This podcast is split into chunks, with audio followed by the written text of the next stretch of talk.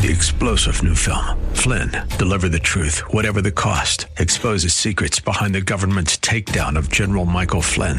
Flynn knew what the intel world had been up to. He ordered the first audit of the use of contractors. This set off alarm bells. He told the truth. He was the most dangerous person for Donald Trump to hire. They had to get rid of Flynn. Flynn, deliver the truth, whatever the cost. Available now. Watch it today. Go to salemnow.com. Salemnow.com. What is driving you? Is it that goal of retirement? Is it your education? Is it to get a certain amount in your bank account or to have a certain kind of house or to drive a certain kind of car? Is that what drives you? Are you being driven by the things of God? Welcome to The Barnabas Effect with Paul Purvis, Senior Pastor of Mission Hill Church, a multicultural, multi generational, multiplying church focused on shining the light and love of Jesus like a city on a hill.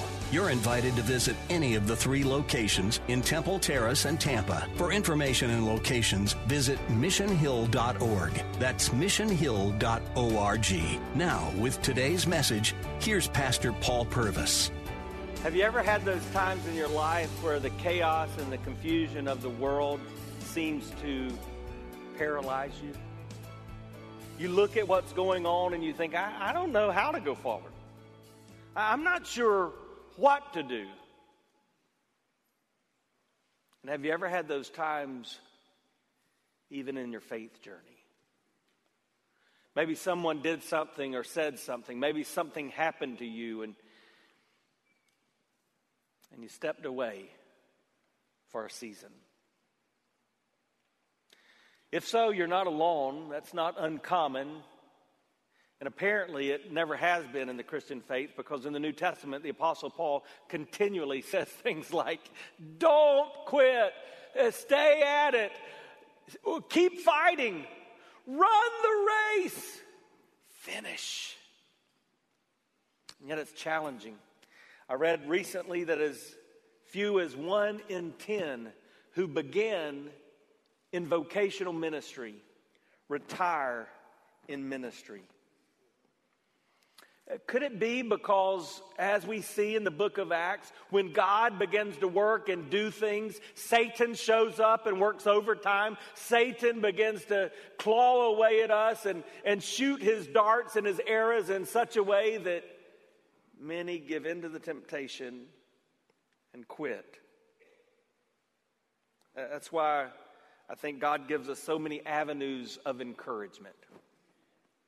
We're encouraged by the scriptures. I love the fact that I can open God's word and it is alive. It breathes into my life hope and help. The scriptures. Uh, we are encouraged not only by the scriptures, we're encouraged by the saints, right? That's why the church is so important. That, that's why the Bible says, don't forsake, don't neglect coming together, because when you come together, you are built up, you're encouraged. And that's what we do. Life is better together. I just look around this room at some of the encouragers that have been in my life in recent years, and even in recent days. We're encouraged by the saints. And then, as Christ followers, we're encouraged by the Spirit of God. We have the Holy Spirit. He's our counselor, He's our comforter. And then we're encouraged by the Savior Himself, by Jesus Christ. And in the book of Acts, we see the Apostle Paul encouraged in all these ways as the kingdom of God keeps advancing through the known world. And in Acts 18, we have a snapshot of that advance. In fact, you could call this a year in the life of the Apostle Paul, except it's really a year and a half in the life of the Apostle Paul. You look at Acts 18, and it's kind of like looking at uh, a high school yearbook. Because you, you see at a moment in time where people were and what they were doing and how God was using them. And so I was thinking about this, and I thought maybe you would like to see kind of some snapshots from, from some of our leaders' yearbooks. So, like, here's Brianna. Brianna leads our children's ministry. Oh, that was from last year when she was in high school. Not really. She is young, but not that young. And, and then, of course, our preschool director you just heard from, Miss Melody Strickland. She grew up in this church. Yeah. And then get ready because I know you're going to go, oh, again. This one, this is when he had hair. This is our student pastor, Brent Porter. Oh, yeah. And then we have our pastoral resident who's about to be a dad for the first time any moment now, Connor. You see Connor here again. I think that was from last month. And all the way from Argentina, Lucas Fernandez Paz. You see Lucas here. And then this next guy, I remember when he was five years old. So we didn't go back quite that far, but here's little DJ Bots. Isn't that cute? Yeah. And then I've known this guy a long time too. Here's, here's uh, Pastor Jeff. And then this one, Pastor Nick. Check out Pastor Nick. That's trouble. That's trouble. And then back in the day, everybody had hair, including Pastor Buck. Now, when I was in the yearbook, it was just black and white. We didn't have color TV or color pictures back then, so there you see me all. And so we've got snapshots, snapshots of gospel living in Acts 18. And really, you could think of this just like a yearbook. Acts 18 gives us an every man and every woman's guide to gospel living. That's what we're praying for today. Let's pray together. So, Father, again, we ask you to meet us in this place for your purpose. Be glorified in our time together, teaching us what we do not know, giving us what we don't have, making us what we've not yet become, so that we might live for your glory and your pleasure so that the kingdom, the gospel, might advance in our world. Change us and begin in me. So now may the words I say and even my thoughts please you, God, for you're my strength, you're my redeemer. We ask this in your name. Amen.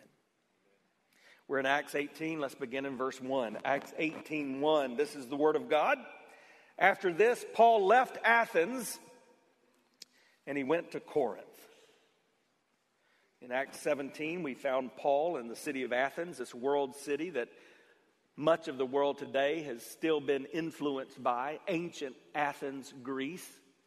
We know what took place in Athens. It ends with him at the Areopagus there in the marketplace, talking to those who would listen, who were curious about all things religious.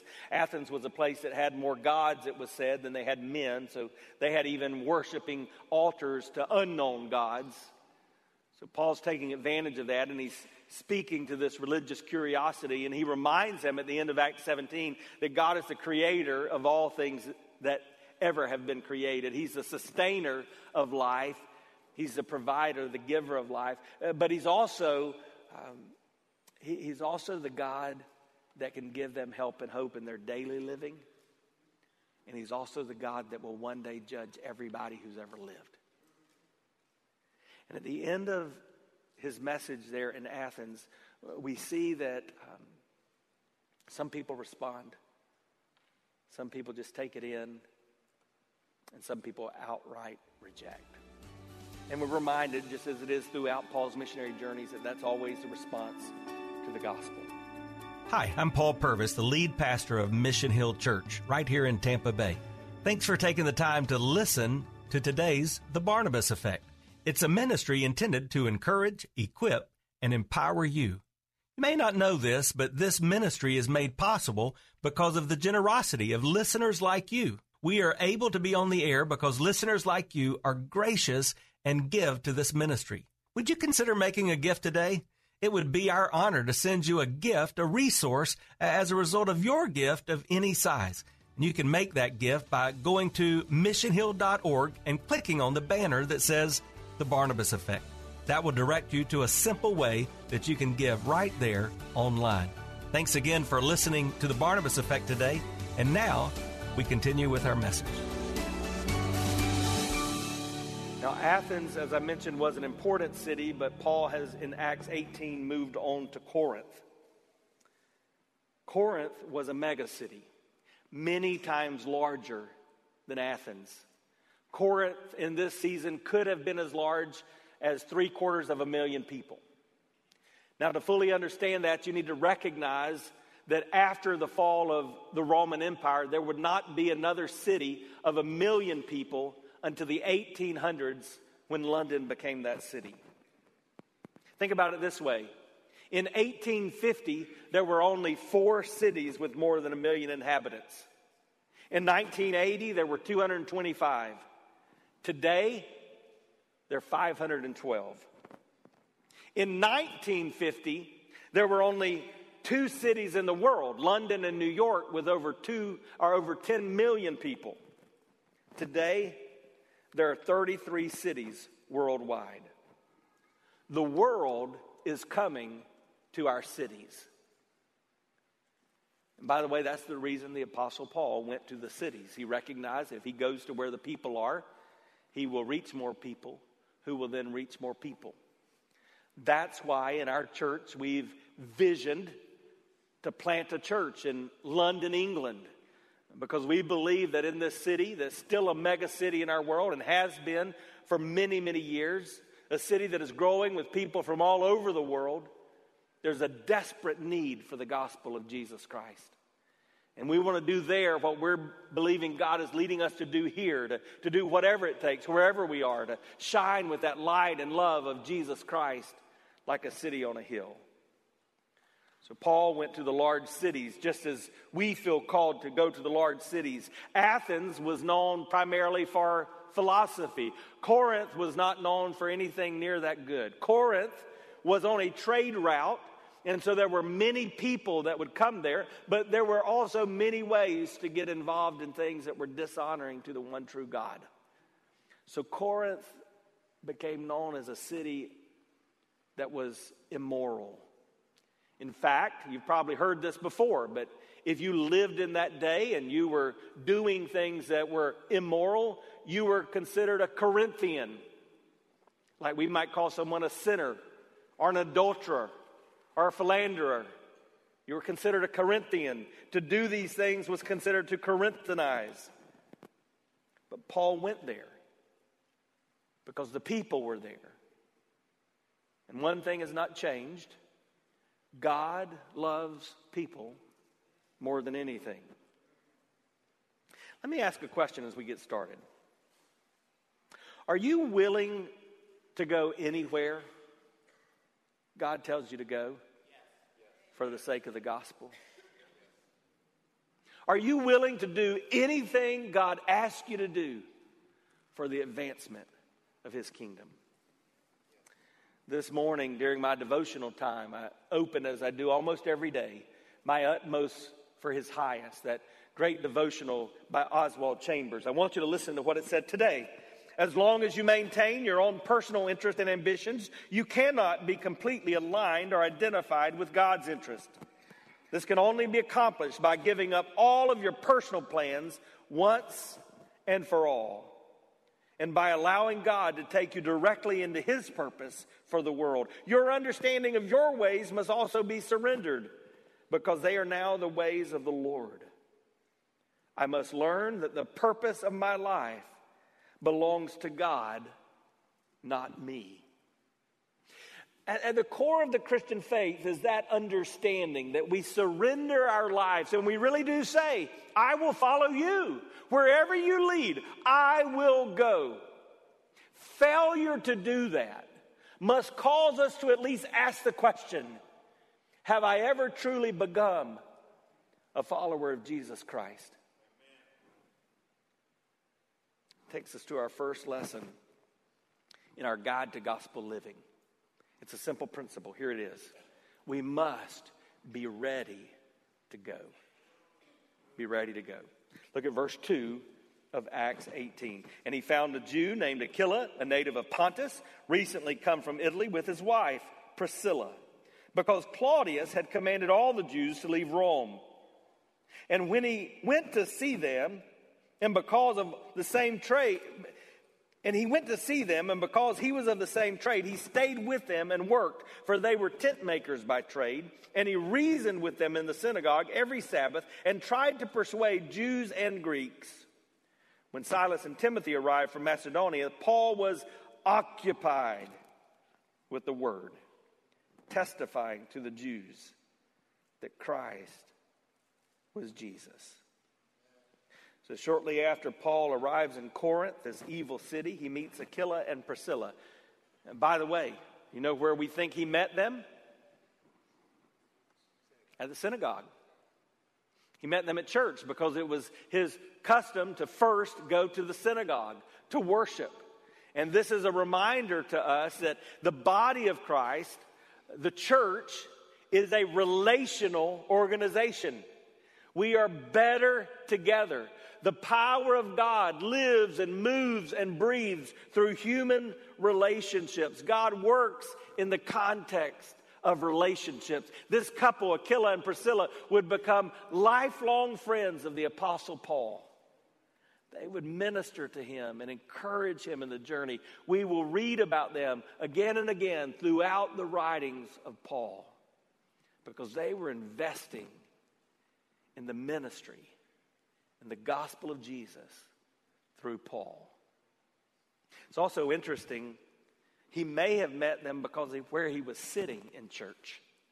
Some of you know that in the synagogue, the women would have sat on one side and the men would have sat on the other side. But you may not realize that in some synagogues, they also sat by trade.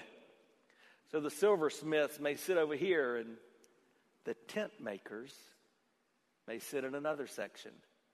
I was thinking about that and wondered, what if we did that? What if we said, okay, teachers over here, engineers there, um, all right, doctors here, plumbers, uh, you, uh, you get over there so you can make a quick exit if we have a plumbing problem. What would happen? Well, i tell you what would happen. You would begin to talk about your daily life. And there, in the context of faith, you would see, oh, the gospel can affect my daily life. As the old preachers would say, whether I'm a butcher or a baker or a candlestick maker, whatever I am, God can use me for his glory. So the two tent makers meet, Paul and then the couple, Priscilla and Aquila. And there was this relationship of encouragement. I was studying this passage several weeks ago uh, as I was preparing for this message.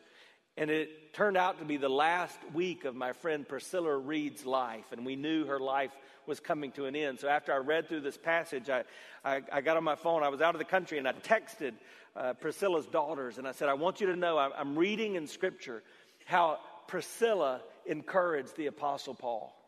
And, and I want you to know that your mom, your Priscilla, has been a tremendous encouragement to me. I think about that and I look around and I just think of people that encourage me, that make a difference in my life, uh, that are regularly speaking the love of God over me and around me. And I want you to think about that in this moment. Who are your encouragers? And who are you encouraging? Who are you speaking those words of encouragement to? Well, how did they end up in Corinth then, anyway? Well, Priscilla and Aquila ended up there because we're told that Claudius, the emperor of Rome, had ordered that all of the Jews leave Rome. Why would he do that? Well, we know from history there was an uprising of the Jews, and it was because it was caused by a rebel named Chrestus. C H R E S T U S. Chrestus.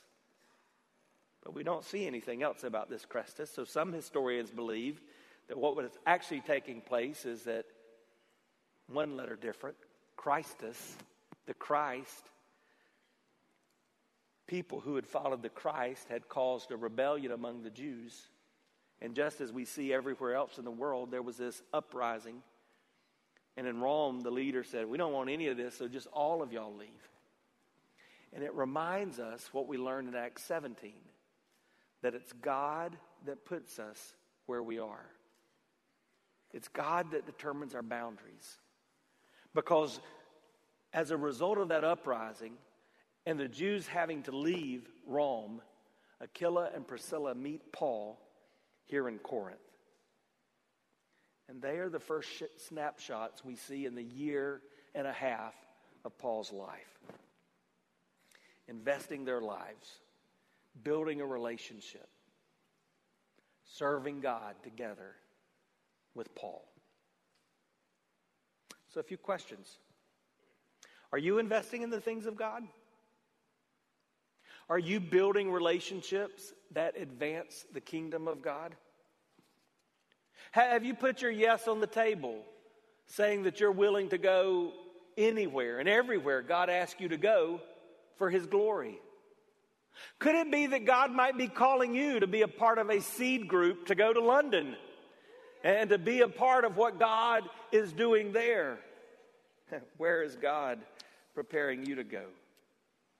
Here's what I'm recognizing as I mature in my faith. The more I understand God, the more open handed I become. And say, like the prophet Isaiah, Here, my Lord, send me. At the core of the Christian life, of gospel living, is this creed that tells us we must be ready to go. And for the Apostle Paul, this occupied him. I love what it says in this passage we read. He was occupied with the word. What is occupying your life? Where is your focus? What is driving you? Is it that goal of retirement? Is it your education? Is it to get a certain amount in your bank account or to have a certain kind of house or to drive a certain kind of car? Is that what drives you? Or are you being driven by the things of God? Billy Graham once said, We are not responsible for the last generation, and we cannot bear the full responsibility for the next generation, but we do have our own generation. God will hold us responsible as, as to how well we fulfill our responsibilities to this age and take advantage of our opportunities. What is God calling you to do? Are you ready to go? When I was growing up, every Sunday in church, we would have a come forward invitation. And every Sunday, we would sing at least 37 verses of the invitational hymns so that uh, somebody would come.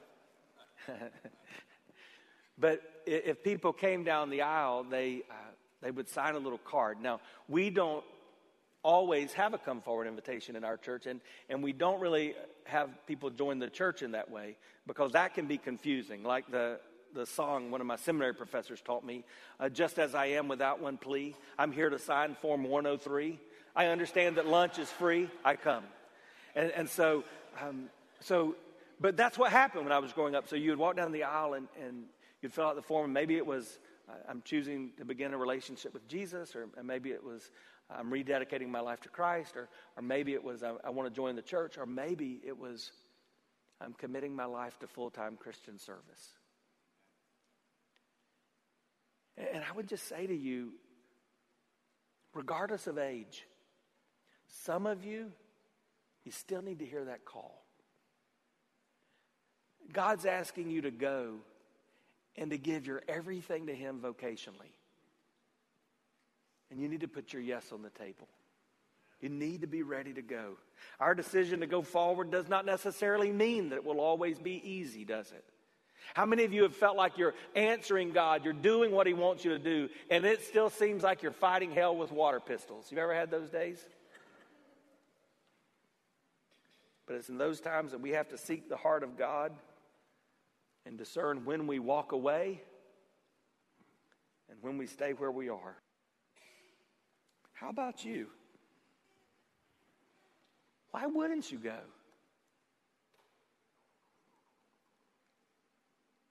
Why hasn't God called you to missions? Why hasn't He called you to ministry? Why would you not risk everything for His glory? So I think of those three statements. And it helps me form three questions that I think define whether or not I'm living out the gospel. Am I ready to go? Am I willing to stay? Am I open to risk? You've been listening to The Barnabas Effect with Pastor Paul Purvis. The Barnabas Effect is here to provide listeners like you with biblical truth and spiritual encouragement. But it can't be done without your financial support. Go to missionhill.org and click on the Give tab. Your financial support helps us reach those seeking truth about God and themselves. Thank you for giving at missionhill.org. And join us weekdays at 9 a.m. for The Barnabas Effect with Pastor Paul Purvis on Faith Talk AM 570 and 910.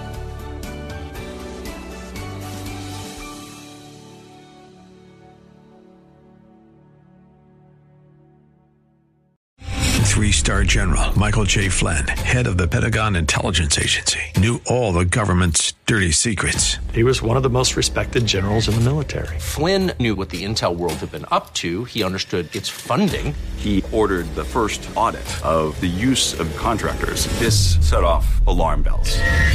The explosive new documentary, Flynn, Deliver the Truth, Whatever the Cost, and covers the facts behind this scandal. Flynn told the truth. He was the most dangerous person for Donald Trump to hire. I find out the worst enemy that I'm going to face in my life is right here in America. They took my assessment and they wanted me to change it. And I was like, I'm not changing it. They had to get rid of Flynn.